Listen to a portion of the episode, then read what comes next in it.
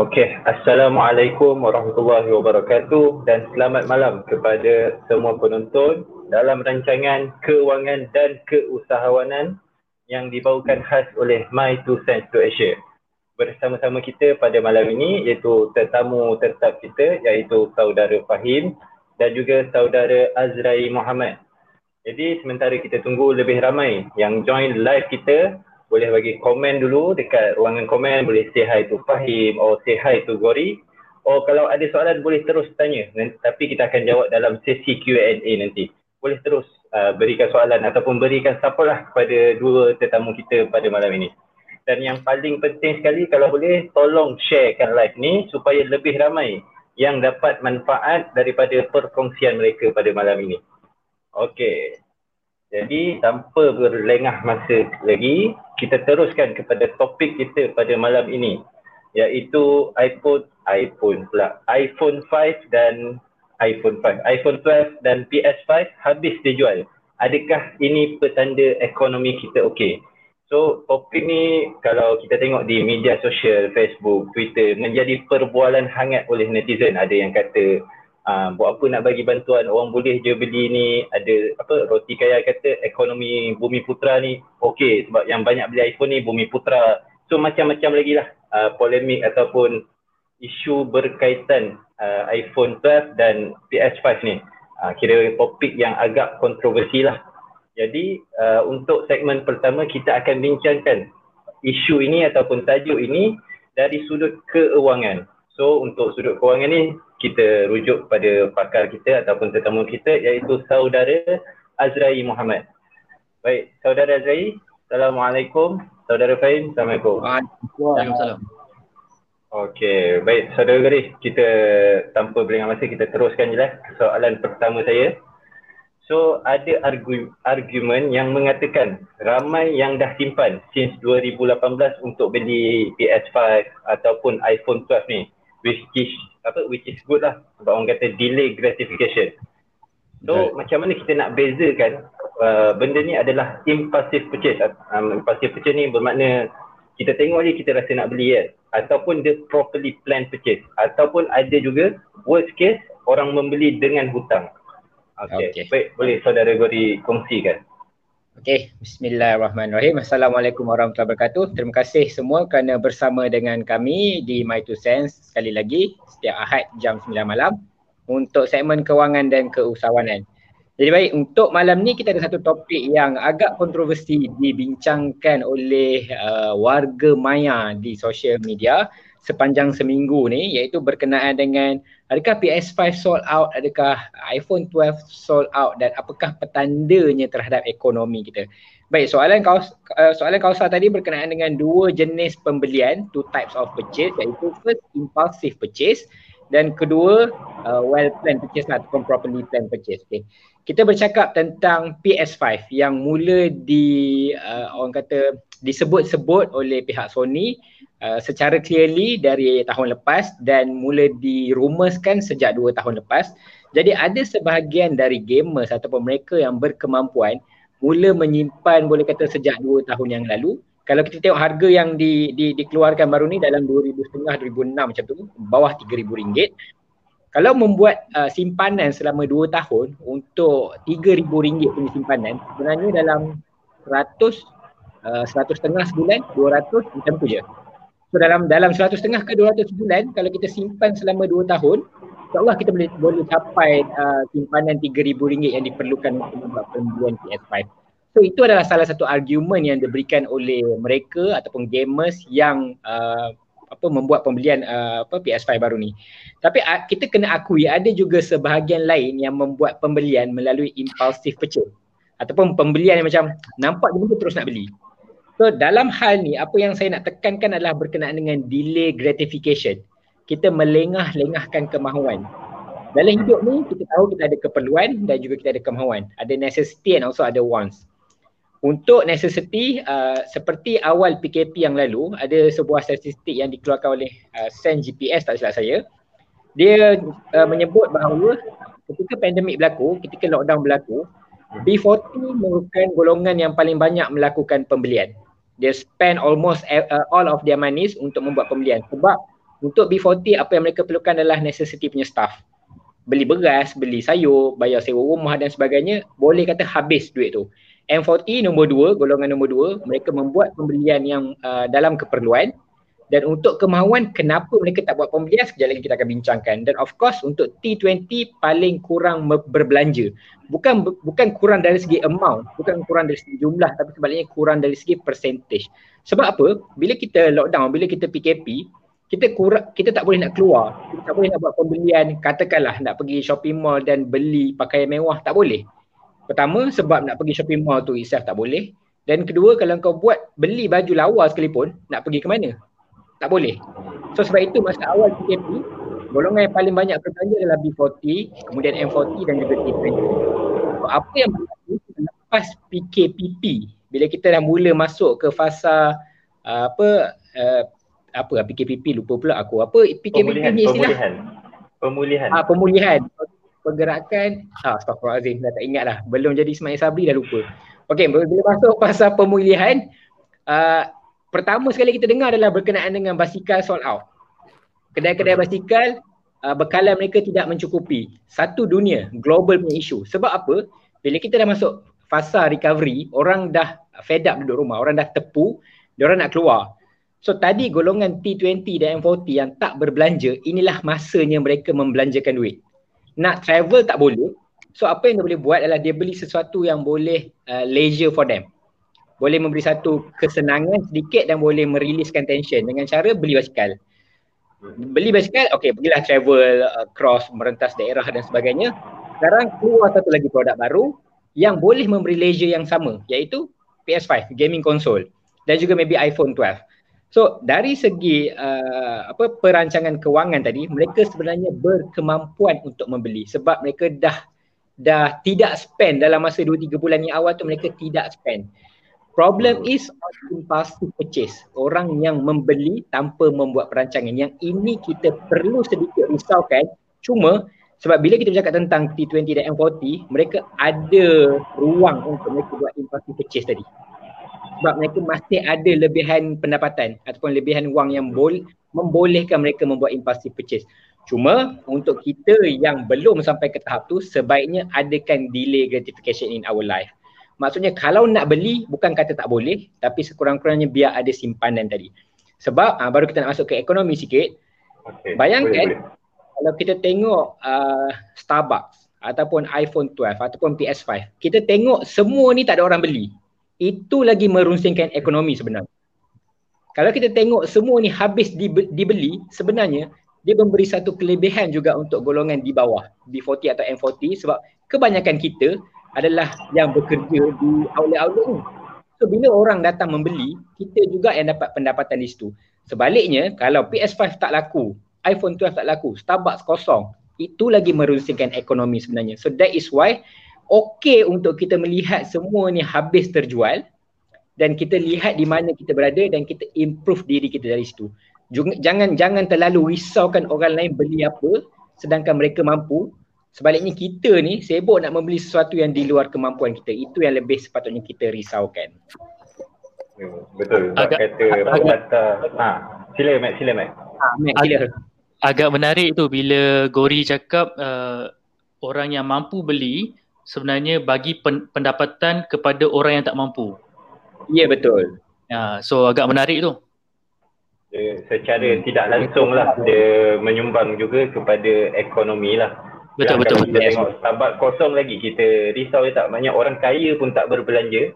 Macam mana orang betul. yang bawah ni nak apa nak rotate lah duit ataupun dia jual apa yeah. orang tak beli semua kan. Betul betul. Okay. Tapi saya tertarik dengan apa yang Gori kata tadi. Kita jangan risaukan apa yang orang lain beli. Kita risau apa yang kita beli. Maknanya kalau kata pepatah Melayu dia jangan jaga tepi kain orang lah kan. Ha, so kita, kita sibuk sangat judge orang tapi kita lupa nak tengok kita ni sendiri macam mana. Ha, jadi macam kalau Gori lah, macam mana Gori delay gratification tu? Maknanya, oh okay. Ha, boleh cik, kongsikan so, sikit. Uh, satu benda lah berkenaan dengan diri saya, saya tidak mengejar gadget ataupun tidak mengejar uh, inilah orang kata staff lah. Sebab apa? Sebab uh, gadget ni ataupun dia punya gadget, kereta, satu teknologi adalah benda yang kita tak boleh kejar sampai bila-bila. Dia sentiasa hmm. ada teknologi yang terbaru. Sebab itu hmm. saya biasanya lebih suka tunggu 2 tahun. Apa-apa pun lah. Phone, kereta saya tunggu 2 tahun. Bila hmm. tengok eh ini macam dah ngam dah. Phone ni macam dah ngam dah. Kemudian akan ada teknologi baru pula keluar. Saya tunggu lagi 2 tahun. Itulah cara saya delay gratification sebenarnya. Saya akan melengah-lengah-lengah kan sampailah dia menjadi satu keperluan. Misal kata dalam buku pertama uh, 6 angka menjelang 25 saya sebab pada uh, waktu tu saya usia 24 25 tahun masa saya tulis memang tidak ada keperluan langsung untuk saya pakai iPhone dalam hidup. Tapi selepas buku tu keluar dan saya mula travel, mula keluar untuk apa bagi talk dan sebagainya, uh, saya mula nampak ada keperluan iPhone untuk saya tangkap gambar untuk apa uh, apa on on social punya perspektif. So bila dah ada keperluan barulah saya gunakan teknologi ni sebagai salah satu necessity dalam hidup saya. So itu antara cara, cara saya delay gratification. Tapi dia bermula dengan sekecil-kecil benda lah. Saya mulakan dengan hmm. makanan. So, saya teringin nak makan uh, satu makanan yang agak uh, apa agak mahal. Lebih daripada RM20 katakan. Saya akan tunggu 3-4 hari. So bila makanan kita dapat lengah kan. So bila benda yang lebih besar sikit kita akan dapat lengahkan lebih lama lah. Ha, kalau kau nak beli PS5 janganlah tunggu 3 hari cubalah tunggu tiga bulan ke tiga minggu ke biar lagi besar jumlah sesuatu perkara tu lagi lagi lagi panjang uh, kita melengahkan kemahuan kita tadi. So itu cara saya buat. Okey, baik. Terima kasih Gori. Betul tu kita kalau macam makan tu kira bagus betul tu. Selain kita delay duit itu kita delay kalori yeah. yang kita ambil juga sebenarnya ya. Ha. Okey, baik. Uh, seterusnya Gori, uh, ada orang kata antara sebab PS5 ni laku sebab dia orang mencari escapism mana orang cari hiburan. Orang tak boleh keluar tak boleh ni. So apa industri-industri lain yang boom juga disebabkan uh, orang masa ekonomi gawat ni lah. Mana orang stres ke apa apa lagi industri yang boom? Okay, so uh, saya tertarik dengan perkataan escapism tadi sebab bila PKPP uh, bermula sejak Julai macam tu, uh, hujung Julai ke Ogos, uh, bekalan basikal memang sangat-sangat-sangat terhad. Sebab orang mencari escapism, orang nak keluar dari rumah, kita dah duduk dalam rumah dah 2-3 bulan, kita nak keluar balik dan kita nak berkayuh, kita nak buat sesuatu, nak nak nak beriadah, nak bersukan. Dan tiba-tiba PKPB semula. Bayangkan tadi orang dah nak escape membeli basikal dan keluar. Bila PKPB semula orang terpaksa balik rumah, cepat-cepat orang cari escapism, sesuatu escapism. So that is why PS5 ni menjadi sangat-sangat-sangat laju. Antara uh, antara orang kata sektor atau industri yang saya sendiri buat untuk orang keluar dari escapism adalah live di social media. Saya cuba hmm. gunakan ruang yang ada ni untuk kita uh, ada ada sebagian orang guna untuk bagi hiburan. Masa awal PKP saya tengok IG live dan sebagainya artis banyak gunakan untuk mereka discuss dengan uh, apa dia punya uh, fans dan sebagainya. So saya nampak dekat situ ada ruang, ada ruang yang kita boleh grab peluang kita. So that is why saya mula buat IG live, saya mula buat social media punya live dekat uh, phone, dekat social media sebab kita nak engage dengan orang dan cuba bagi value dekat orang. So kita kena cari satu sektor yang boleh menyebabkan orang tak payah keluar rumah. So that is why PS5 ni menjadi satu perkara yang hype sekarang. Sebab orang tak payah keluar rumah, dapat satu dan dan kita duduk je dekat situ main. Dan that is why juga orang mula main game, uh, apa mobile games. And then TV pun saya tak pasti dari segi rancangan sebab saya dah lama tak tengok TV. Tapi dari segi YouTube content sekarang memang banyak banyak uh, apa konten-konten baru dan dekat dekat orang kata IR 4.0 edisi social media edisi phone ni lah yang yang membuka ruang untuk kita buka satu lagi industri dan juga sektor dan juga uh, ni, uh, online shopping macam ni. Okey, baik. Terima kasih saudara Azrai. Jadi kita nak beralih topik uh, kita bukan beralih topik lah, beralih subtopik kepada dari kita nak ulas dari sudut keusahawanan ataupun pemasaran. Yeah. Okay, baik. So mungkin ini agak menarik juga. Uh, so kita nak ada beberapa soalan. Okay. So secara umumnya, boleh tak uh, Fahim ceritakan sedikit macam mana PS5 punya apa marketing atau pemasaran ni berjaya? Sebab kalau kita tengok ada dia buat apa macam yang orang tangkap gambar ada ikon ke apa stiker ke ha, lepas tu dia ada dia buat limited edition ke? Ha, so boleh tak saudara Fahim kupaskan sedikit bagaimana PS5 punya pemasaran ni boleh berjaya? Okay, Assalamualaikum, Assalamualaikum warahmatullahi wabarakatuh. Uh, terima kasih My Two Sense uh, selalu bagi saya ruang untuk bercakap uh, setiap hari Jumaat pukul 9 malam. Uh, dua poin yang sangat menarik daripada Gori tadi saya ulang supaya uh, audience boleh dapat balik sangat-sangat penting. Bila T20 berbelanja ada manfaat untuk M40 dan B40 so ini pun saya baru baru baru dengar benda ni dan uh, dia punya idea tu sangat menarik. So uh, kita pun selalu kita pun berharap yang perbelanjaan dalam negeri ni terus-terus meneruslah jangan putuslah sebab itu yang saya nampak dekat China. Perbelanjaan dalam negeri tu sangat-sangat rancak dan saya berharap alhamdulillah uh, uh, Tan Sri Anwar Musa pun dia dah apa ni uh, memberi kelonggaran kepada peniaga-peniaga tepi jalan untuk buka kedai uh, mulai 15 November ni supaya untuk merancakkan uh, apa ni uh, perbelanjaan domestik. Okey, itu satu. Nombor dua, Gori ada cakap tadi orang tak dapat berbelanja baju, orang tak dapat berbelanja seluar. Eh bukan, orang boleh berbelanja seluar uh, baju tapi tak ada peluang untuk menunjuk ke orang lain. So uh, ini usahawan perlu faham. Sesuatu yang dibeli pasti mahu ditunjuk oleh pembelinya. So hari ini uh, insyaAllah saya akan kongsikan dan saya akan uh, share saya punya idea, saya punya uh, beberapa idea yang saya dapat daripada internet kenapa uh, PS5 punya marketing, marketing ni agak berjaya. Okay, so, so saya akan share screen uh, daripada Microsoft Word saya. Boleh. Kalau nak, okay. Uh, okay, uh, uh, nampak tak? Boleh chat? Uh, belum lagi. Okay, on the way, on the way. Tengah keluar. Okay, boleh catat eh? Uh, poin-poin penting daripada Fahim untuk permasalahan. Okay, so first uh, saya baru tahu dua hari lepas, saya baru tahu dua tiga hari lepas yang PS5 ni dia dah dimarketkan enam bulan sebelum ni. So nampak tak berapa lama orang dah menunggu kelahiran ke apa kedatangan benda ni produk ni. So orang dah tunggu dia punya dia punya uh, pelancaran PS5 ni sejak enam bulan lepas. Dan uh, bila saya belik-belik saya korek internet kebanyakannya kenapa marketing ni terjadi sebab orang fokus pada uh, dia punya apa ni early adopters ni. So nanti saya akan terangkan kenapa penting early adopters ni dalam uh, dalam bisnes kita dalam uh, untuk uh, hal keusahawanan nanti. Okay, itu poin pertama. Okay, the, the important view, the left side of the curve. Sangat-sangat penting untuk kita fahami. Okay, nombor dua. GT4 saya baca satu artikel bahawa dalam PS4 dalam komuniti uh, orang yang main PS4 ni Grand Theft Auto uh, game Grand GTA 4 ni adalah antara yang paling banyak dimainkan oleh pemain uh, PS4. So, apa yang uh, Sony PlayStation 5 buat adalah kalau engkau nak dapat free GTA 5 ni kau kena beli PS5. So itu yang saya baca daripada satu artikel.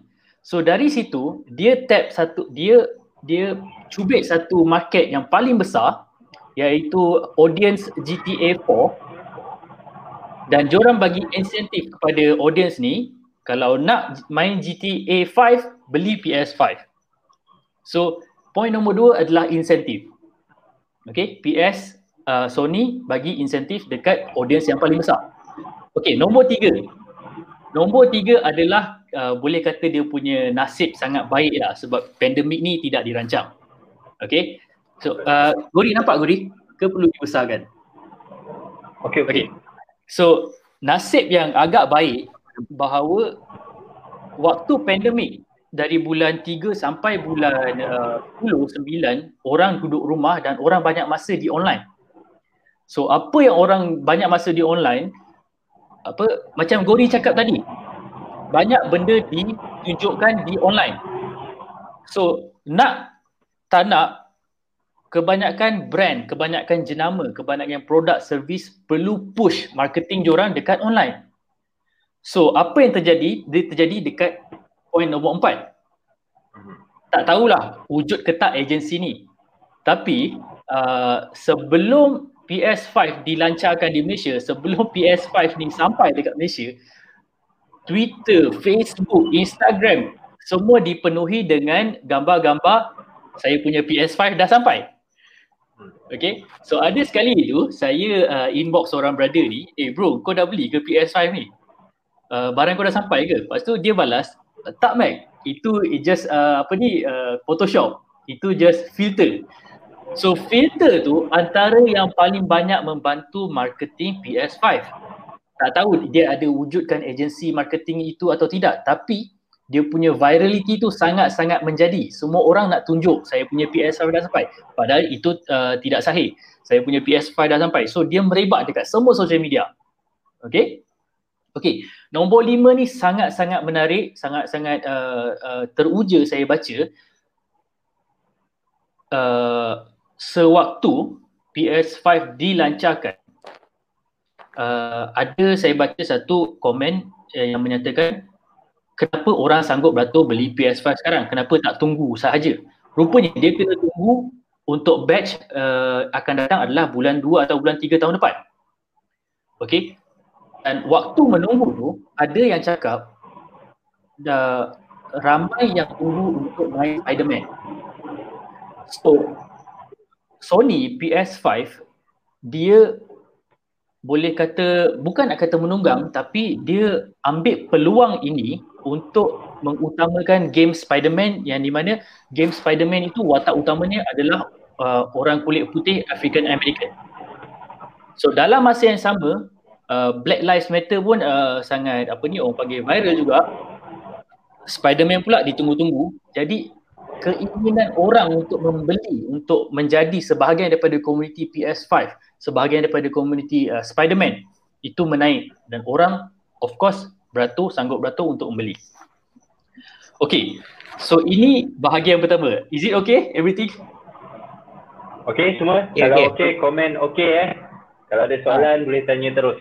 Sebab uh, ini bahagian pertama saya nak move bahagian kedua. Kalau okay saya move eh. Boleh, boleh. Okay, so kenapa uh, marketing PS5 berjaya, kita move uh, ke bawah. Nampak tak? nampak nampak. Nampak tak saya punya empat point ni? Nampak nampak. Okey. Uh, point pertama, seorang peniaga, seorang usahawan kalau boleh uh, buat satu uh, uh, teaser, buat satu sesuatu yang orang boleh tunggu. Orang orang boleh nanti nantikan produk you, servis you akan dilancarkan satu hari nanti. Ini yang dibuat oleh uh, Sony PS5 dia buat 6 bulan awal. So komuniti orang-orang yang dah, dah, dah lama main PlayStation ni dia menunggu. So sifat menunggu tu membuatkan orang teringin aku mesti beli, aku mesti beli, aku akan kumpul duit, aku akan beli, aku akan beli benda ni bila dilancarkan. So peniaga boleh ambil kaedah ini, uh, metod ini dan apply dalam bisnes anda. Okay, nombor dua, lock pelanggan, pelanggan ulang membership points. Okay, macam saya cakap tadi uh, Sony PlayStation 5 dia target market apa uh, audience yang paling besar iaitu audience Grand Theft Auto. Saya tak sangka kan yang game ni paling banyak dimainkan oleh uh, budak-budak PS4. So, apa yang usahawan boleh buat adalah macam mana nak lock pelanggan kita tu supaya tak lari kepada pesaing lain. Of course, PS5, uh, Sony PlayStation punya pesaing adalah Xbox. So macam mana dia lock pelanggan dia supaya tidak beralih pilih produk lain. So ini sangat penting untuk kita belajar macam mana seorang usahawan, macam mana you punya produk, you punya servis, macam mana Azra, uh, apa Gori nak lock dia punya pembaca-pembaca untuk beli produk yang akan datang. Uh, uh, antaranya adalah membership, bagi points. Uh, saya saya saya pergi basuh kereta even even uh, bisnes kecil-kecil itu pun buat Okay, kalau you datang lagi, uh, chop. Kali kedua chop. Basuh sembilan kali, kali ke sepuluh free. So dia lock kita tau. Uh, dia ikat kita. So ini usahawan boleh belajar. Okay, nombor tiga, yang Gori cakap tadi. Kebanyakan benda kita nak tunjuk dekat luar. Kita nak berjalan, kita nak pakai headphone, kita nak uh, tunjuk baju Zara, keluar Zara. Tapi disebabkan kita tak dapat uh, apa uh, retail physical store ni jatuh dia punya jualan so usahawan bisnes banyak transfer ke online so marketing online perlu perlu belajar wajib belajar tak kira tadi tadi saya beli saya uh, saya beli kopi dekat tepi jalan saya tanya dekat penjual tu uh, suara saya clear tak Okay, so saya saya saya tanya penjual tu, eh korang uh, ada persatuan tak? Dia cakap ada persatuan.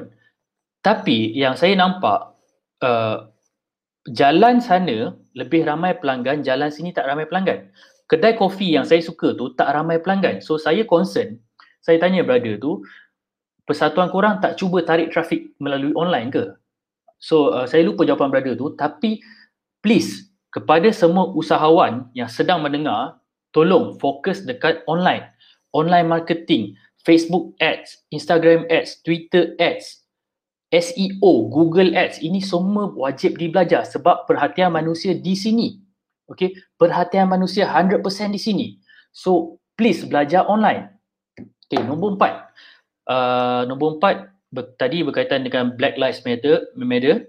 Uh, okay, dalam business you, contoh saya ambil macam Go, dia punya business tu, dia punya jualan buku tu, dia fokus kepada satu apa uh, apa ni satu idea dia nak bantu orang uh, kuatkan keuangan orang lain macam bisnes saya saya nak bantu orang uh, trade barang daripada China so you punya produk you punya service tu kalau boleh jangan terlalu jauh daripada kebiasaan orang Gori dia tap market yang keuangan yang mana semua orang ada semua orang perlu, semua orang perlu didikan, semua orang perlu guidance. Dia tag market keuangan yang uh, diperlukan oleh orang ramai. Bu, uh, bukan sesuatu yang janggal. Okay? Sama juga dengan saya. Saya tag market yang orang nak menyaga. Bukan sesuatu yang janggal. Pilih satu, uh, buat satu produk, hasilkan satu servis yang tidak terlalu janggal di dalam market. Okay? Yang dah terbiasa dengan kebiasaan orang. Okay, saya harap uh, saya punya dua uh, dua poin besar ni difahami. Uh, kalau ada apa-apa pertanyaan, saya sedia untuk jawab. Thank you Gori. Uh, sebab banyak uh, ada dua benda yang Gori uh, buka mata saya hari ini. Alhamdulillah dan uh, uh, itu saya punya screen share tadi. So harap dapat manfaat kepada semua. Okay. Okey, terima kasih saudara Fahim. Cukup uh, padat dan memang banyak sangatlah poin-poin yang dia bagi. So saya harap penonton-penonton di rumah dapat catat. So kalau tak faham boleh tanyakan terus soalan sama ada berkaitan ataupun tak berkaitan dengan marketing PS5 tadi. So mungkin saudara Gori ada nak tambah apa-apa ber, based on apa yang Fahim share tadi. Silakan. Okay. So ada dua benda yang saya rasa sangat-sangat macam powerful lah untuk untuk untuk untuk Fahim sebut tadi. Pertama berkaitan dengan perhatian manusia. Sebab sebenarnya kita akan cakap lah, kita cakap tentang bisnes, kita cakap tentang kewangan, kita cakap tentang kita belajar. Semua benda kita akan cakap dalam dunia ni. Tapi at the end of the day, satu benda je yang paling berharga dalam dunia adalah masa. Uh, Bapa Tony Stark pernah cakap kat Tony Stark, Howard Stark, dia kata, no uh, no amount of money can ever bought a second of time. Tak pernah ada seringgit pun duit boleh beli masa yang dah lepas. So bila kita bercakap tentang masa, kita bercakap tentang perhatian manusia, manusia spend masa dia di mana? Ada manusia spend masa dia di TV. Sebab itu ada iklannya dulu. Sekarang orang spend masa di phone. Dan dekat phone ada ada dia punya pecahan pula. Orang spend masa dekat mana? Twitter, Facebook, Instagram, TikTok. So ini semua adalah perhatian manusia. Bila kita bisnes, bila kita berniaga, pertama kita nak dapat perhatian perhatian ni attention macam satu dua saat je. Satu dua saat dia akan eh next lah. Kalau kita tengok eh, apa Insta story punya ads kan. Tak menarik dua saat pertama terus orang next. YouTube pun sama. Dua saat pertama tak menarik terus orang next. So apa yang kita nak? Kita nak capture the first two seconds sampai ke lima saat. Bagi dia spend masa pula. First dia akan spend attention sekejap dua saat. Kemudian dia akan spend masa. Bila dia spend masa baru dia akan bagi kepercayaan dia kepada sesuatu yang dia tengok tadi. Maksudnya dia tengok, contoh je dia tengok IG live apa live kita pada malam ni. Dua saat. Eh, dia orang cakap pasal apa? So aku spend lagi lima saat, sepuluh saat. Eh, okey juga kot. Aku stay je lah dekat sini. Baru dia akan bagi kepercayaan untuk dengar sampai habis. bila dah ada kepercayaan, dia dah nampak value, kemudian baru dia akan bagi masa dia yang sebenar, sejam tadi untuk tengok live and then only baru dia akan bagi duit. Sebab kita pun membuat pembelian sama. Kita akan tengok kedai, eh kedai ni macam cantik, attention pertama. Kemudian kita akan tanya, uh, jual apa dekat sini ya? Berapa ringgit lah? Itu adalah uh, attention kita yang 5 ke 10 saat kemudian. Kita akan spend masa, kemudian bila kita dah percaya dengan kedai tu, barulah kita akan spend duit kita. Dan ada satu soalan baru-baru ni ditanya tentang perniagaan makanan. Macam mana nak buat orang datang lagi? Dia dah lepas semua fasa tadi. Fasa attention, masa, kepercayaan, duit. Bila makan, kepercayaan yang terakhir adalah sedap ke tidak. Bila sedap, dia akan bagi kepercayaan berulang-ulang kali barulah jadi regular customer. So itulah point yang Mac cakap tadi. Bila kita ada sesuatu yang dekat di hati lah, makanan tu sedap. Macam saya jual buku pertama, dekat dengan orang dan bila nak jual buku kedua, orang kena dapat kepercayaan dulu. Orang kena bagi kepercayaan dulu. Saya kena dapatkan kepercayaan mereka melalui buku yang pertama tadi. So that is why bila ada orang bagi feedback yang tidak berapa baik, saya akan terima. Sebab saya tulis buku pada usia 23-24 tahun. 7, 6, 7 tahun lepas, pemikiran saya sangat-sangat berbeza dengan sekarang. So kepercayaan adalah aku dah beli buku kau, aku dah baca, mungkin ada sedikit yang aku tak setuju, So saya dapat kepercayaan ni saya kena terima. Okay, match ni feedback, sekarang saya ada buku kedua. Why not? Cuba baca dulu. So saya nak dapat kepercayaan di situ supaya saya boleh dekat semula di hati mereka. Dan bila bercakap tentang dekat di hati, cost cost of sesuatu apa penyebab kenapa kita buat, bila Mac cakap tentang uh, inilah uh, apa kita nak sama dengan orang, orang kata sekufu lah hari ni kan. Same level, same wavelength. Saya suka satu petikan dari uh, Malala Yousafzai. Dia kata saya menulis bukan sebab saya berbeza tapi saya menulis sebab saya sama dengan korang semua. So bila kita semua sama ada same wavelength senang untuk kita bercakap dengan seseorang yang lain. So dua perkara tu lah saya rasa sangat sangat um lah point dia dari Mac tadi. Thank you. Okay baik terima kasih saudara Azrai. So saudara Faim ada benda nak tambah silakan. Uh, dekat bahagian soalan Nasuha Asri, apa contoh servis bisnes yang janggal? Uh, okay, uh, tahu tak uh, satu produk yang sapu sapu lantai secara automatik tu? Dia punya robot. Fizik, robot. Robot uh, rasa-rasa kurang ramai tak yang yang pakai dekat Malaysia? Ramai.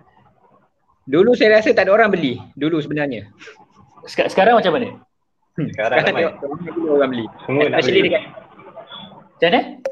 Especially dekat Semua KL. nak beli. Hmm. Okay, yang yang yang saya baca dekat China, produk tu susah di diterima pengguna sebab dia terlalu janggal. Oh, okay. Okay, yang diterima oleh pengguna adalah Dyson. Ah, Dyson. Dyson bentuk dia lebih kepada penyapu yang ada batang, yang boleh dipegang, yang ada yang yang panjang di bawah. Jadi bentuknya lebih kurang penyapu, fungsi dia adalah membersihkan rumah. Tapi uh, produk yang bulat yang ke sana kemari tu dia dia susah diterima di uh, di uh, consumer di China sebab dia tel, dia agak janggal. Bukan uh, uh, 100% tidak diterima tapi dia makan masa. Okey. Uh, saya share balik saya punya apa ni benda tu tadi yang the curve tu janggal produk janggal. Yes produk janggal. Uh, nampak tak saya punya saya punya sharing tu? Uh, saya punya word file nampak tak? On the way, on the way. Ya, ya. On the way, belum fall lagi. Produk janggal yang menarik soalan ya.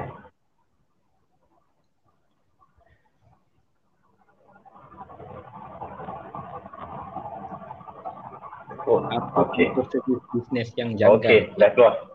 Yes kita kalau kita nak target early uh, uh, majority dengan late majority ni dia makan masa yang lama kalau produk tu janggal.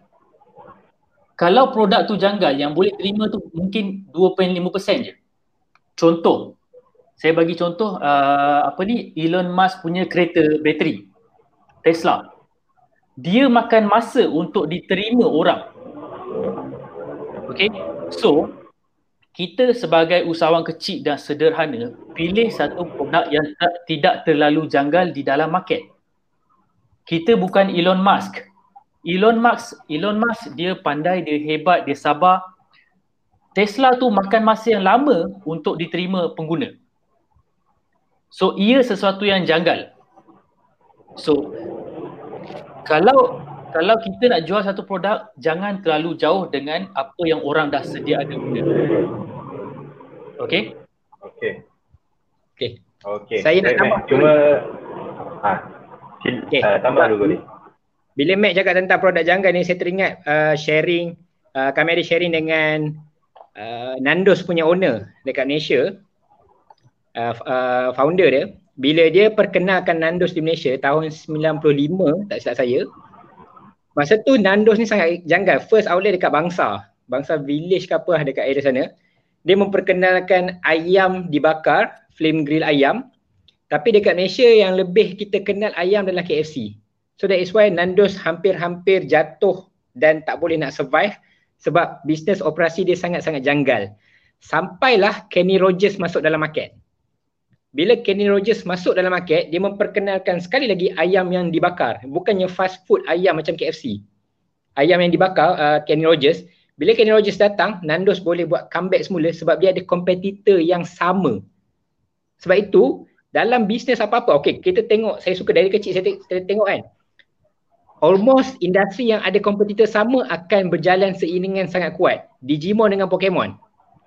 Hampir sama dua ni dan orang terima ada satu side sokong Digimon ada satu side sokong Pokemon sedangkan dia adalah satu industri yang sama. Uh, apa Pepsi Coca-Cola. Dia sama. Sama walaupun dia bukannya dua-dua minuman yang uh, biasa pada awalnya tapi bila ada kompetitor yang hampir serupa dia menjadikan sesuatu yang janggal dalam kehidupan kita menjadi biasa. So untuk mencari kejanggalan tadi okey untuk bersama dengan kompetitor tapi cuba lawan lah saya rasa. Uh, instead of kita cari sesuatu yang terlalu janggal tadi. Okey, baik. Terima kasih saudara Azhari. Cuma saya ada satu soalan untuk saudara Fahim. Uh, ada certain produk dia bagus sebab dia inovatif. So macam mana kita nak bezakan janggal atau inovatif? Okey, macam saya cakap tadi, barang-barang uh, produk yang baru, produk yang pelik, produk yang fresh, dia makan masa untuk diterima market yang besar. Market yang kecil ni, expert, early adopters, innovators, senang kita nak apa ni menjual dekat group macam tu sebab dia dah faham. Okey, innovation. Uh, cuba Kausar bagi satu pil- uh, satu produk yang inovasi tinggi. Berinovasi tinggi eh. Yes, cuba pilih satu. Ah, contoh ni Iron Steam lah mungkin untuk tahun ni Iron Steam tu. Iron Ah. steam. Okey, kebiasaan orang iron mesti press betul tak? Betul. Yes. So, benda tu tid- sus, bukan bukan tidak diterima tapi susah diterima oleh pengguna biasa di rumah. Yang banyak menggunakan adalah butik-butik pakaian. Betul. Okey. Dia dia tidak janggal di uh, butik pakaian. Dia janggal di rumah. So produk tu jarang dibeli oleh orang yang digunakan di rumah. So macam Google Glass tu. Mhm. Google Glass tu satu produk yang janggal untuk uh, mass market. Tapi dia okey untuk uh, early adopters, dia okey untuk innovators. So dia boleh terjual dekat situ saja.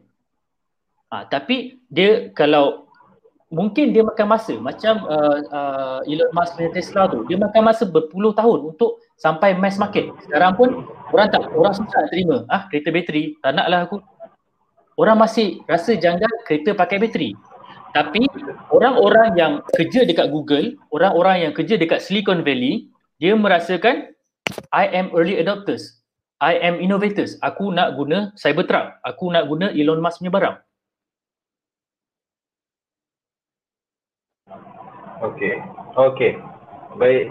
Saudara Fahim, so kita baca komen-komen sikit sebelum kita teruskan. So saudara Saifuddin Azman dia kata produk janggal bagi saya dan temui adalah black garlic.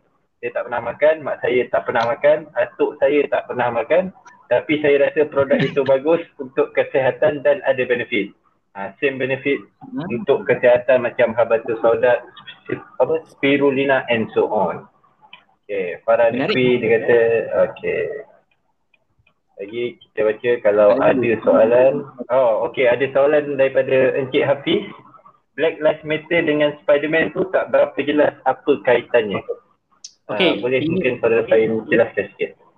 I- itu mungkin assumption orang bahawa uh, Sony PlayStation 5 mendahulukan game Spider-Man ni. Dia magnify game Spider-Man ni. Okay, you should buy Spider-Man. Sebab apa? Spider-Man yang baru tu, dia punya watak utama adalah uh, African American. Miles Jadi- Morales nama dia. Yes. Uh, Morales apa tak? MM lah. Miles, Jadi Miles Morales. di waktu pandemik berlaku uh, kerusuhan dekat US, Black Lives Matter, kemudian uh, satu bumi, uh, satu dunia ikut benda tu, Spider-Man punya game tu dijadikan highlight. Okay, so itu assumption uh, orang kenapa uh, salah satu sebab marketing PS5 berjaya salah satunya adalah Black Lives Matter ada kaitan dengan Spider-Man African American punya watak utama. Betul betul. Maknanya dia bila apa watak African American yang dijadikan hero dia macam beri semangat kepada golongan African American tu. Dia Betul. menaikkan jati diri. So sebab tu dia orang akan support PS5. Betul. Basically macam itulah konklusi mudahnya. Okey, kita ada so- soalan lagi daripada saudara Syauki Rizwan. Okey, soalan ni untuk saudara Azrai. Macam mana kita nak educate orang yang selalu datang nak meminjam duit dengan kita? Sorry, off Oh. topic sikit.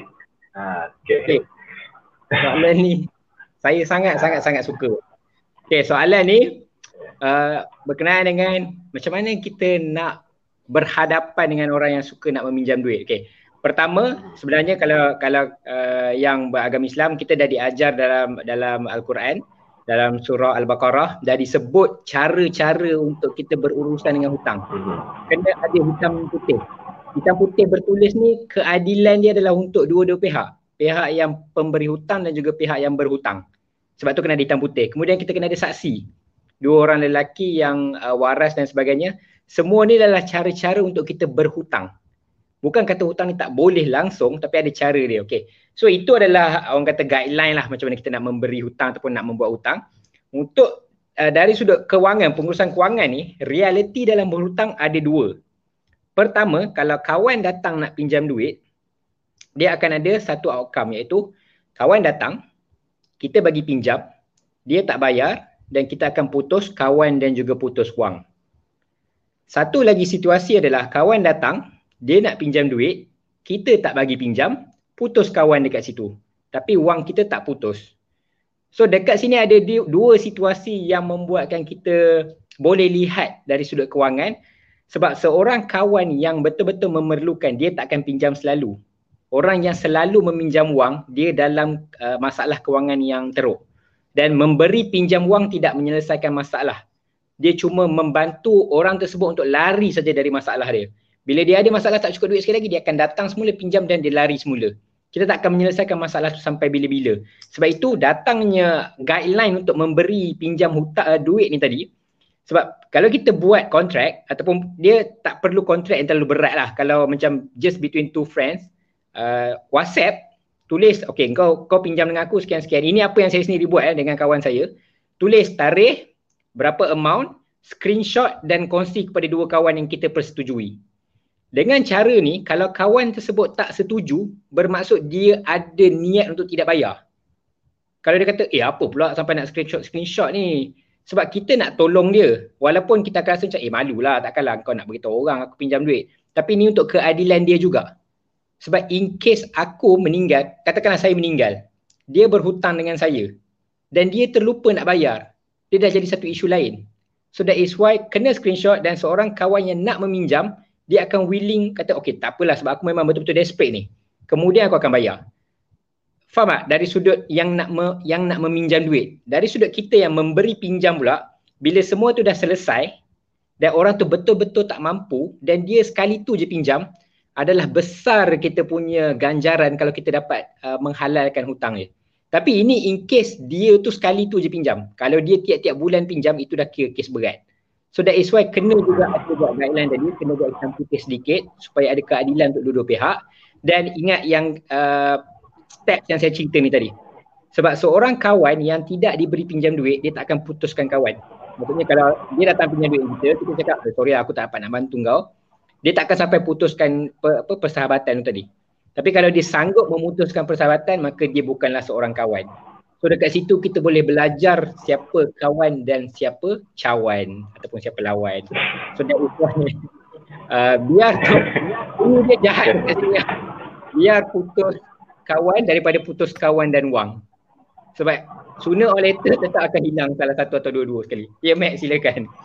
Okay sila. Okay. Uh, ada sekali tu ternampak video dekat TikTok China. Uh, polis uh, dia uh, tendang masuk hotel orang ni orang ni hutang orang lain 15,000 yuan. So dekat Malaysia ada tak undang-undang macam tu? Oh wow.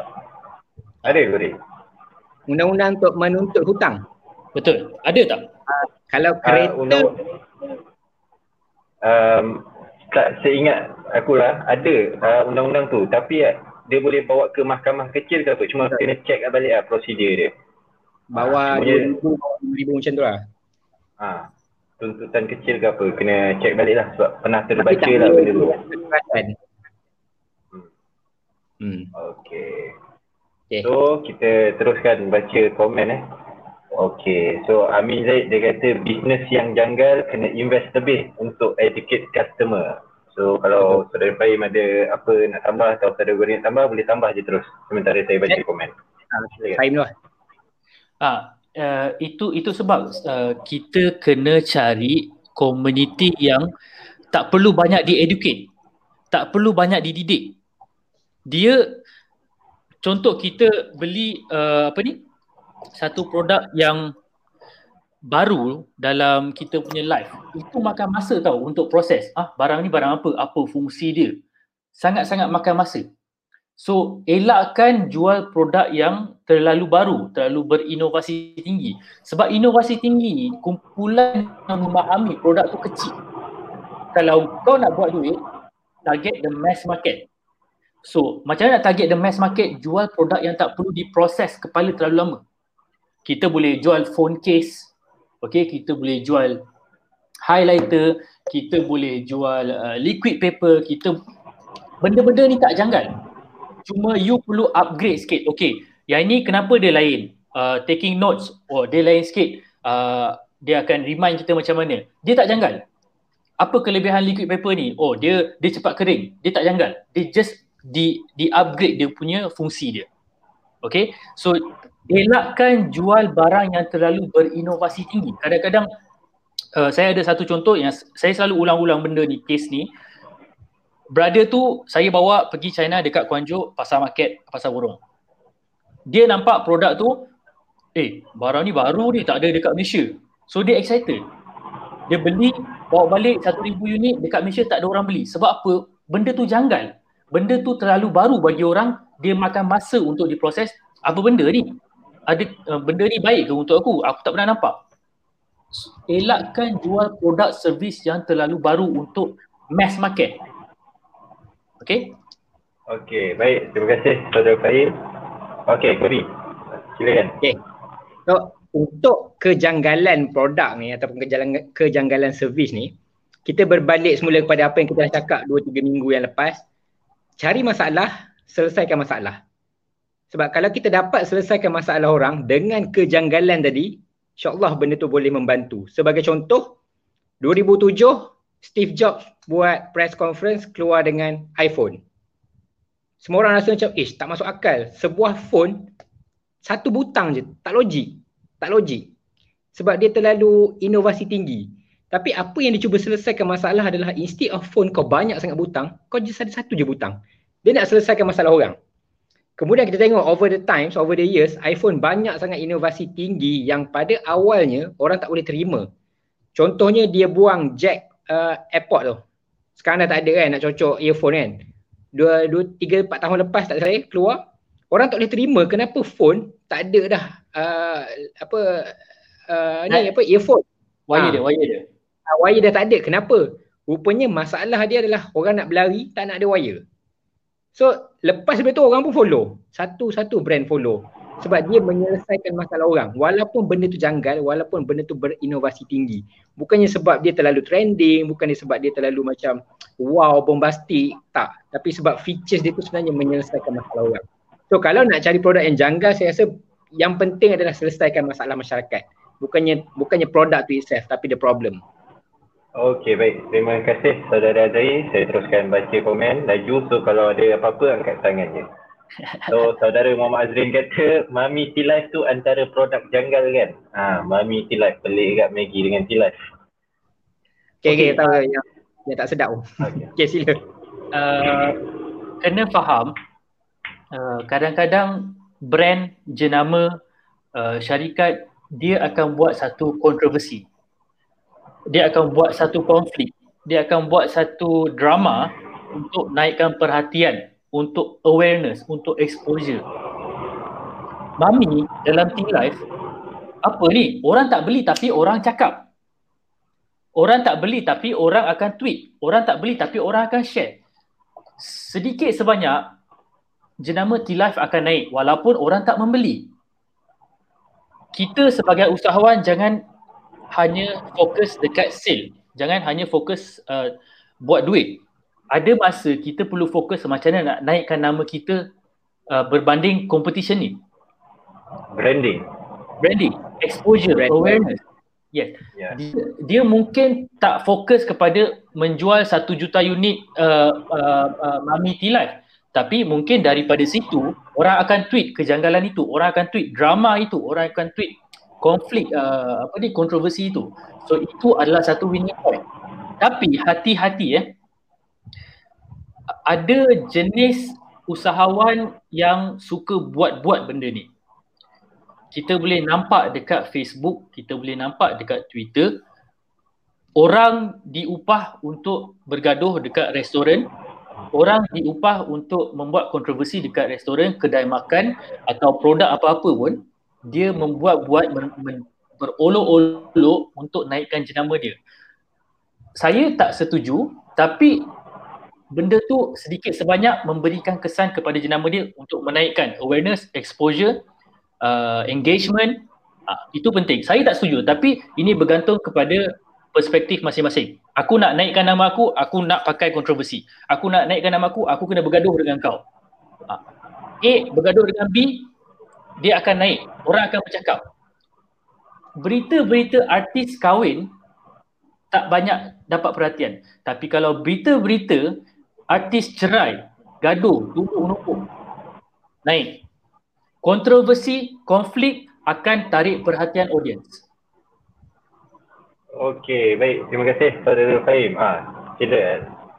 Okay, so ni benda bercakap kita bercakap tentang reputasi pun ia juga. Sebab ada satu ayat yang saya sendiri reka dan saya berpegang kepadanya, satu motor dalam bisnes iaitu uh, kita suka cakap tentang a bad publicity is a good publicity dalam marketing a bad publicity may be a good publicity but not necessarily a good for credibility. So berhati-hati dekat situ. It might be a good publicity for you but not good for your credibility. Okay, baik terima kasih saudara Azri Okay, kita dah ada dalam 7 minit lagi. So ada 31 komen. Saya nak kena baca sikit-sikit. So Alif Aziz Alif Ashraf kata contoh contoh Ramli Burger dulu. Janggal tapi makan masa nak berjaya. Tepat, so, tepat, kata, tepat. So dulu pelik lah burger ni kan. Makanan barat lah orang kata. So Ramli dia berjaya kenakan dengan cita rasa lidah orang Malaysia ni sendiri. Tapi ambil masa lah. Okay, so seterusnya nama Hazran Jemin. Saya tak sure lah macam mana sebutan dia. So usahawan ni pada yang pada masa yang sama dia juga adalah salesman. Okay. And then uh, kita baca lagi. Okay Ajib tu ada komen produk janggal ni contohnya pisang goreng kis. Dia kata. Hmm, betul.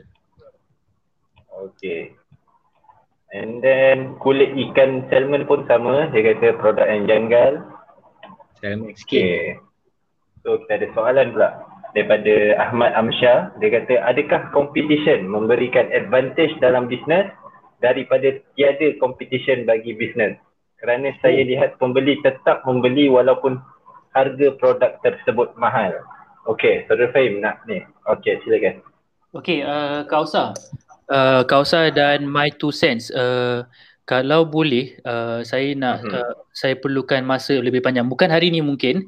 Uh, hari ini mungkin hmm. saya akan uh, sentuh sikit soalan uh, Amsha ni. Tapi saya ada baca satu buku ni, dia tulis pasal uh, persamaan, perbezaan, uh, competition. Uh, kenapa uh, uh, itu saya, mungkin saya akan minta dengan My Two Cents untuk buat satu uh, perkongsian yang lebih panjang di masa mendatang bukan dalam ni. Tapi uh, soalan Ahmad Yes sangat uh, sangat penting eh kom, uh, persaingan ni sangat penting sebab saya sendiri dalam berbisnes dulu saya tak pandang kompetisi saya. Okey. Ada yang memang betul. Okey. Uh, ada ada. Sorry sorry. Okay, so uh, dulu saya tak pandang competition saya. Apa jadi? Saya terlalu selesa. Bila selesa, saya tak ambil langkah untuk memperbaiki apa yang saya silap. Competition sangat penting dalam bisnes supaya kita nampak yang kita punya kompetitor tu dah lebih sikit, boleh tak kita pun ikut berlumba dengan dia. Tapi hati-hati, jangan terlalu fokus kepada competition. Yang you perlu fokus adalah customer paying paying customer, customer yang dah berbayar. Competition penting tapi melindungi customer yang dah berbayar lebih penting. Okay, itu yang saya uh, belajar, itu yang saya apply dalam bisnes saya. Perhatikan competition dalam bisnes you, dalam market you, dalam industri you, tapi jangan ter, jangan terlalu fokus dekat competition sampai you lupa yang you ada customer berbayar yang dah percaya dekat you. So, macam mana you nak improve uh, your solution untuk these people penting, lebih penting daripada mematikan your punya competition. Okay? Gori, kita ditinggalkan. oh, kata tadi eh. Okay, ah, sekarang bersama dengan saya host anda baru pada malam ini. Okay, tak apa. Kejap lagi kau akan masuk. Eh. Tapi betul uh, Fahim cakap tentang uh, maaf Kausa, saya dah jadi host baru untuk sorry, sorry. Tadi uh, admin letakkan saya dekat backstage lah sebab saya keluar jam tutup tingkap ya. Sini kawasan apa orang kata sambut di Pavali lah. Saya duduk kat Batu Cave. So agak mungkin bising sikit lah. Oh, okay. Gori, uh, ada Gori ada soalan penting tu 10k KWSP macam mana? Oh, okey. Ya ya. Okay. Minggu lepas Sebelum kita dah cakap saudara Gori, ya ya sebelum kita teruskan sebenarnya kita dah uh, tinggal lebih kurang 3 minit. So saya nak tanya dulu saudara Fahim dengan saudara Azrai okey tak untuk kita teruskan sikit? Sebab banyak juga kita punya komen dan soalan daripada penonton. Boleh boleh. Okey? Saya okey. Malam okay, ni tak ada bola. okey kita ter- ha okey okey. Kalau boleh kita teruskan. So silakan saudara Azrai okey uh, soalan apa? Yang 10k KWSP tadi ya yes. ya betul. So uh, untuk 10K KWSP ni dia ada dua dua orang kata dua perspektif kita kena tengok problem ni. Satu perspektif dari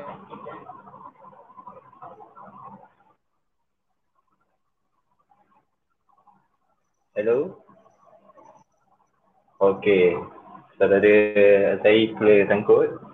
So sementara kita tunggu dia okay semula so mungkin Mac boleh jawab soalan dulu daripada saudara Muhaimin bila masa sesuai untuk kita scale up bisnes kita? Maksudnya dari segi marketing, upgrade bisnes dan lain-lain. Uh, satu tips, bila you dah kelar kabut. Okay? Kalau you dah nampak you punya uh, waktu kerja tu dah makin kelang kabut, dah makin tak cukup, gajikan orang, hire pekerja, uh, buka office, uh, buat marketing lebih sikit, uh, hire marketing agency, Uh, kemudian besarkan you punya business. Okay. Once you dah kelang kabut, once you dah tak boleh kawal you punya business, itu time untuk grow. Okay. Itu time untuk scale. Okay. Okay. Baik. Terima kasih. So kita baca lagi soalan. Okay. Daripada saudara Encik Hafiz. Sekarang banyak kita dengar iklan kelas belajar stock investment. Ada pesanan tak untuk newbie? Sebab ada yang bagi review lepas masuk kelas jadi blur-blur tak jelas Okay, so saya rasa soalan ni mungkin saudara untuk saudara Azrai. So kita sementara tunggu di online. Kita baca dulu komen yang lain. Dari saudara Jamali, produk janggal atau new innovation antara kelebihan dia adalah boleh letak harga tinggi sebab sebab supply masih rendah. Kalau produk itu berjaya, Alhamdulillah anda antara pelopor. Itu kelebihannya. So dengan kejayaan akan datang kompetitor apa semua dia kata Lepas tu dia kata Uber habis berjuta untuk R&D Only for Grab to learn from it and start stronger and better. So mungkin Saudara Fahim ada benda nak tambah daripada komen Tesla makan masa yang sangat panjang. Okay Gori dah masuk. Tak apa, sila sila sila. Sama dulu. Habis, habiskan dulu soalan Tesla makan masa yang panjang untuk tap the early market. Tapi dekat China BYD cepat je dia dia punya merebak tu. Sebab apa? Tesla dah jalankan kerja dia dah. Yang BYD ni dia buat kos yang lebih rendah bagi dekat market besar. Sama juga Grab, Uber, Uber Grab. Okey, baik. Terima kasih saudara Gadi, eh, saudara Fahim. So, saudara Gadi, ah, itulah sebab tadi awak ambil alih tugas saya sebagai host. Ni balasan dia.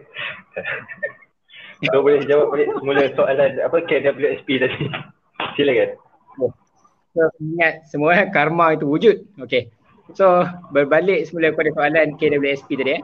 So untuk masalah KWSP ni kita kena tengok ada dua sudut pandang. Pertama dari dari pihak pemerintah dan juga KWSP itu itself, kerajaan dan juga KWSP. Kegusaran mereka adalah pertama pengeluaran besar-besaran kalau berlaku. Sebab tu dia bagi 500 di sebulan instead of 10,000 sedebu. Sebab 500 sebulan amount dia lebih kecil berbanding dengan 10,000 sedebut. Mungkin dalam 1000 orang keluarkan sebanyak banyak duit dikeluarkan itu. Dan kedua adalah uh, kegusaran ataupun isu mengenai uh, what if duit itu nak digunakan pada masa akan datang. Sebab dia adalah wang persaraan kita. Itu satu sudut pandang dan kemudian kita tengok dari sudut kita pula sebagai sebagai masyarakat tu itself lah. Kita boleh berkata tentang duit ni adalah berkenaan dengan persaraan pada masa akan datang. Tapi kita kena akui kalau masa sekarang pun tak survive macam mana kita nak sampai ke masa akan datang tu nanti. So that is why ada juga demand ataupun permintaan nak 10,000 tu sekarang sebab ada sebahagian mereka yang kalau 500 sebulan ni 500 sebulan ni boleh bayar habis satu sewa rumah je. Mungkin satu bulan sewa rumah habis. So tak banyak lagi masalah lain diselesaikan. Berbanding dengan 10,000 sedebu boleh dibuat uh, permulaan perniagaan dan sebagainya sebagai contoh So sedebut RM10,000 tu memang sangat-sangat membantu. Cuma satu lagi risiko terhadap kes-kes penipuan pun kita kena ambil kira juga. Sebab macam uh, sekarang ni isu Macau scam ataupun skim-skim cepat kaya dan sebagainya. Bila bila seseorang tu ada RM500 dia akan habis terus duit tu. 500 tu habis terus bayar sewa rumah, bayar apa dia punya necessities tadi. Tapi bila kita ada RM10,000 walaupun kita kata kita ada keperluan yang kita nak buat, tapi dengan RM10,000 tanpa pengurusan kewangan yang betul-betul tinggi ataupun ialah duit RM10,000 sedebu bayangkan kita rasa macam eh RM1,000 ni okey kot aku buat benda ni. Oh RM1,000 ni okey kot aku buat benda ni. Sikit-sikit tiba-tiba tinggal RM2,000 saja. so itu pun salah satu sebab yang saya rasa kenapa di tidak berapa dipersetujui uh, dari pihak yang nak meluluskan uh, perkara ni. So yang saya nampak mungkin kita boleh buat mungkin RM5,000-RM5,000 sebab kalau tak boleh semua langsung, sekurang-kurang janganlah buang semua. So itulah pandangan saya. Memang dia short term solution dan long term solution sebenarnya yang perlu di lebih dititik beratkan adalah uh, masalah kita sebenarnya kita kena akui yang gaji kita agak kecil. Siang tadi MOF sendiri membuat perbandingan uh, isu pengeluaran wang persaraan ni dengan Australia. Australia boleh buat pengeluaran RM10,000 kenapa? Kita kenapa kita tak boleh? Australia RM10,000 dengan RM20,000 gaji mereka uh, se 20 ribu tak pasti berapa lama 20 ribu ringgit sebulan lah untuk Malaysia punya duit mereka boleh cover balik duit tu dalam 5-6 bulan berbanding kita mungkin makan masa setahun kalau nak dapat balik 10 ribu ringgit saja. so itu sebenarnya masalah yang lebih besar untuk diselesaikan di kemudian hari lah bukan sekarang Okey, baik. Terima kasih Saudara Zahir. So tadi kita ada baca satu soalan juga untuk Saudara Zahir. Sekarang okay. banyak kita dengar iklan kelas belajar untuk investment. Ada pesanan tak untuk newbie? Sebab ada yang bagi hmm. review lepas masuk kelas masih blur-blur dan tak jelas. Ha, so mungkin saudara Ray boleh beri komen sikit. So Okay, so uh, to be honest, uh, saya sendiri pun tidaklah terlibat dengan saham sebab pada saya saham adalah satu level of investment yang agak tinggi for me. Risiko tinggi, of course dia punya return pun agak tinggi. So untuk yang betul-betul baru nak bermula, ingat balik step kita sebagai seorang bayi. Kita adalah seorang bayi. Pertama sebagai seorang bayi kita kena belajar untuk berdiri. Kemudian kita belajar untuk berjalan, barulah kita akan belajar untuk berlari. So sebagai seorang bayi, kalau awak tengok Usain Bolt berlari, Bayangkan Usain Bolt ni adalah orang yang main saham yang untung kau-kau ni tadi. Orang Usain Bolt ni dia berlari 10 saat 100 meter. Dan kita seorang bayi, kalau kita cuba nak berlari, jangan kata 10 saat 100 meter. Langkah pertama pun kita akan jatuh. Sebab seorang bayi tak boleh nak berjalan pun lagi. Langkah pertama dia akan jatuh. Berdiri balik, lari semula dia akan jatuh. Setiap langkah dia akan jatuh. So that is why ambil one step at a time bermula dengan kecil dulu start dengan low investment ASB kita ada tabung haji kita ada banyak pelaburan yang berisiko rendah mula dengan pelaburan risiko rendah dulu kemudian naik sedikit demi sedikit pergi ke emas buat yang medium apa medium risk investment. Dan only kita akan pergi ke tempat yang lebih tinggi risikonya. Barulah kita faham step by step punya proses tadi. Okey baik. Terima kasih saudari so kalau saya boleh tambah sikit lah uh, untuk benda tu. Betul macam saudara Zai kata tadi kena ada yang basic ni. Kita kena ada simpanan dulu hmm. kena ada perlindungan takaful ke atau medical card. And then kena belajar dulu investment investment biasa so saham ni agak berisiko ni pendapat saya lah kalau baru nak masuk kita masuk sebab kita nak belajar bukan sebab kita masuk kita nak cari duit uh, bulan-bulan boleh tapi belum tentu kita masuk tu terus pandai sebab ia adalah satu proses yang panjang So kalau orang tunjuk untung apa semua tu, orang dah belajar 5 tahun, 8 tahun, 10 tahun dulu. So jangan kita expect kita masuk, esok terus buat untung, bulan depan terus untung.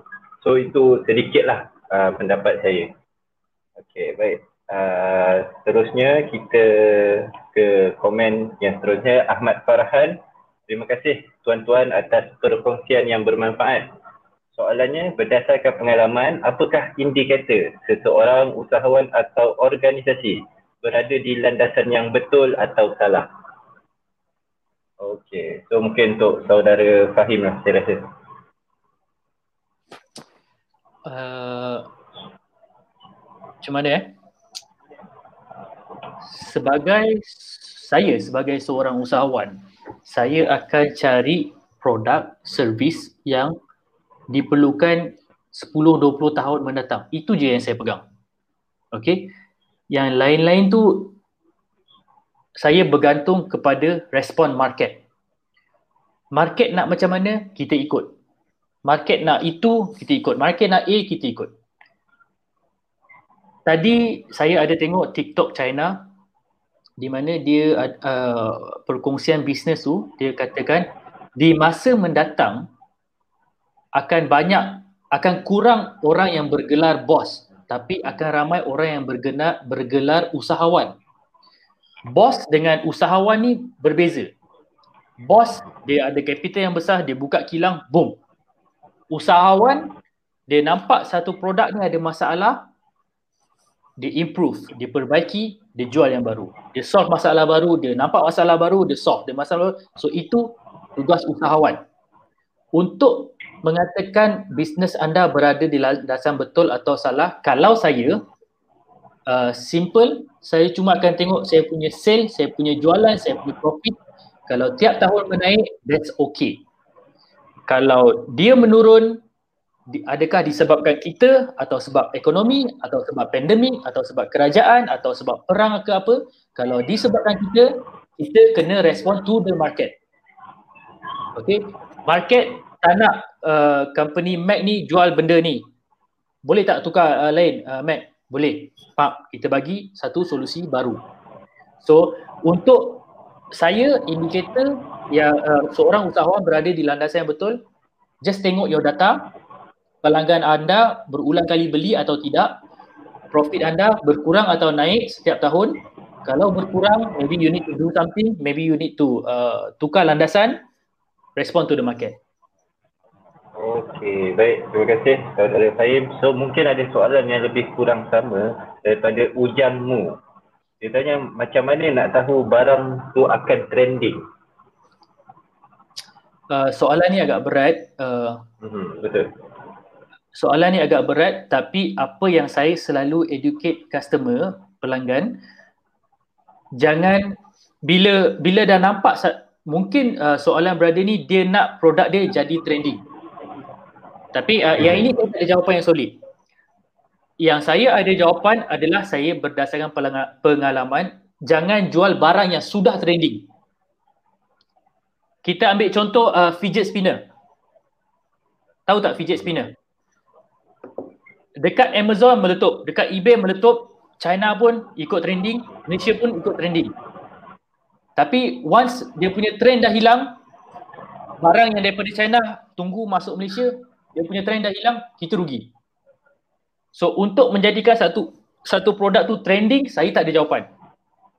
Tapi saya punya nasihat, saya punya tips, saya punya apa yang saya terjadi pengalaman, jangan bila nampak dah satu produk dah trending, jangan masuk dalam market tu. Sebab you are already one step behind. Yang men-trend setting kan adalah orang lain, bukan you. Okay? So, elakkan. Nampak, eh barang ni macam ramai orang nak, baru pula tu, aku pun nak jual lah. Once you dah fikir macam tu, baru you nak buat, dia dah hilang dah dia punya trend tu. Okay? Untuk menghasilkan uh, satu barang yang trending, viral, saya tak ada jawapan. Saya cuma akan suruh uh, usahawan baru jual sesuatu yang dah terbiasa dengan orang, market yang besar, kereta, rumah, uh, student, uh, gadget, ini semua market yang besar. Jam, sukan, ini semua market yang besar. You just pilih satu niche. Tak payah ada kerja trending sebab trending dia cepat naik, cepat jatuh. Okay? Okay, sebaik. Uh, Fahim, so saya pun setujulah dengan trending ni sebab dia macam bermain dengan psikologi. Uh, sebab kalau macam dalam saham pun, bila benda tu tengah rancak naik, uh, time tu lah dia orang-orang jerum-jerum ni potong pancung kepala-kepala apa pelabur kecil. Macam tu lah juga jadi kat peniaga-peniaga kecil. Uh, orang lain dah jual lama. Dia dah habis stok dia apa semua, kita baru nak beli stok. So kita yang rugi. So jangan ikut trending. Baik, so kita pun dah sampai ke penghujung. Mungkin saya akan baca sikit-sikit lah komen. So Afiq Iman kata invest untuk ilmu, baru invest dalam benda lain. Okay, betul. Baik, saudara Jamali pun ada kongsikan. Saya nak kongsi sikit apa pandangan seorang rakan saya yang saya rasa agak betul. Beliau kata isunya bukan tentang RM10,000 untuk simpanan hari tua. Yang penting adalah apa kerajaan buat selepas pandemik berakhir dan selepas ekonomi pulih semula untuk cover balik RM10,000 tadi. Maknanya uh, kerajaan bagi keluar RM10,000 kita belanja semua dan apa yang kerajaan buat selepas tu untuk supaya kita dapat bina balik simpanan kita itu yang lebih penting. So saya rasa komen ni agak menarik lah. So mungkin uh, Gori ke nak komen, ada nak tambah? Okay, uh, macam saya cakap tadi lah, kemudian selepas RM10,000 tu keluar itu sebenarnya isu dia lah. Mungkin uh, sebenarnya kita kena akui gaji kita agak rendah. So permulaan untuk menaikkan semula gaji tu memang memakan masa dan selalu di diulang-ulang sebut. Cuma krisis ni boleh jadi waktu yang terbaik untuk kita highlight perkara itu semula. Dan sebelum kita tutup lah, ha, lalang mungkin mungkin dah pengakhiran dari saya. Terus penutup. Uh, kita ha. bercakap tentang, sebab tadi sebelum ni, ha, komen sebelum ni berkenaan dengan mencari ilmu. Uh, satu ayat yang saya uh, letak dalam buku juga dari Li Ka-shing, billionaire China, Chinese billionaire. Uh, dia ada menyebut, when you do not have a lot of money, get a lot of knowledge kita ni kalau tak ada duit banyak, kita carilah ilmu banyak. Sebab melalui ilmu lah baru kita boleh naikkan darjat kita. Dan dari situ insyaAllah duit tu akan datang kemudian hari. Okey, baik. Terima kasih kepada Dazri. So kira penutup untuk malam ni ya tu Gori. Okey, baik. So, okay. Boleh ha, ya. So Saudara Fahim mungkin boleh sampaikan kata-kata penutup pesanan terakhir kepada penonton-penonton kita. Uh, boleh uh, uh, share saya punya screen tu tak?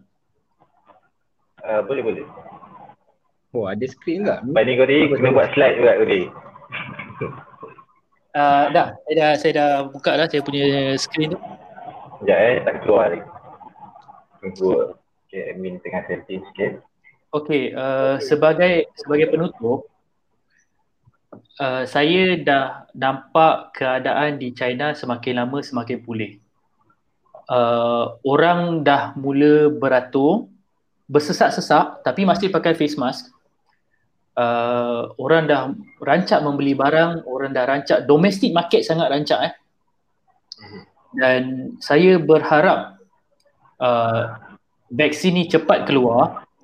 Bila vaksin cepat keluar, kita bebas untuk travel, kita bebas untuk uh, berjual beli, kita bebas untuk ke sana ke sini merancakkan ekonomi setempat lokal. So itu yang saya harapkan uh, di Malaysia semoga cepat sikit vaksin keluar, cepat sikit pandemik ni hilang sebab kita pun risau. Kita risau uh, orang-orang yang golongan bawahan ni uh, dia punya saving habis dan yang paling merisaukan adalah uh, kadar jenayah. Itu yang saya paling takut. Uh, sebab kalau once uh, makin lama makin ramai orang hilang pekerjaan. Sumber pendapatan saya risau. Kadar jenayah tu akan tinggi dan kita tidak akan rasa selamat di tempat sendiri. Itu saja daripada saya. Uh, kita doa keadaan Malaysia insyaallah lebih uh, semakin baik dan vaksin cepat keluar dan sampai ke sini. Amin, amin ya Rabbal Alamin. So terima kasih kepada saudara Fahim dan saudara Azhari Muhammad yang bersama-sama kita pada malam ni lebih 15 minit eh diorang dah luangkan masa lebih 15 minit daripada yang dirancang. So terima kasih banyak-banyak dan terima kasih juga kepada penonton. Malam ni tadi saya tengok kita ada lebih kurang static view lebih kurang 170 lebih tak silap saya. Thank so, you semua thank you thank you. Thank you thank you semua. So kalau anda rasa bermanfaat share share live ni sebab kita akan ada dia punya dia akan jadi recording lah. Dia akan ditukar jadi recording. So biar orang lain juga dapat manfaat daripada perkongsian Fahim dan perkongsian Azrael uh, so thanks thanks semua. And then kalau boleh nanti uh, siapa-siapa free share uh, just apa small note ataupun small point yang korang dapat daripada perkongsian dan boleh tag Fahim dan Gori dekat Twitter. Jadi sekali lagi terima kasih banyak-banyak kita berjumpa lagi di minggu hadapan pada waktu yang sama dan di hari yang sama. Assalamualaikum warahmatullahi wabarakatuh. Thank you, thank you semua. Thank you.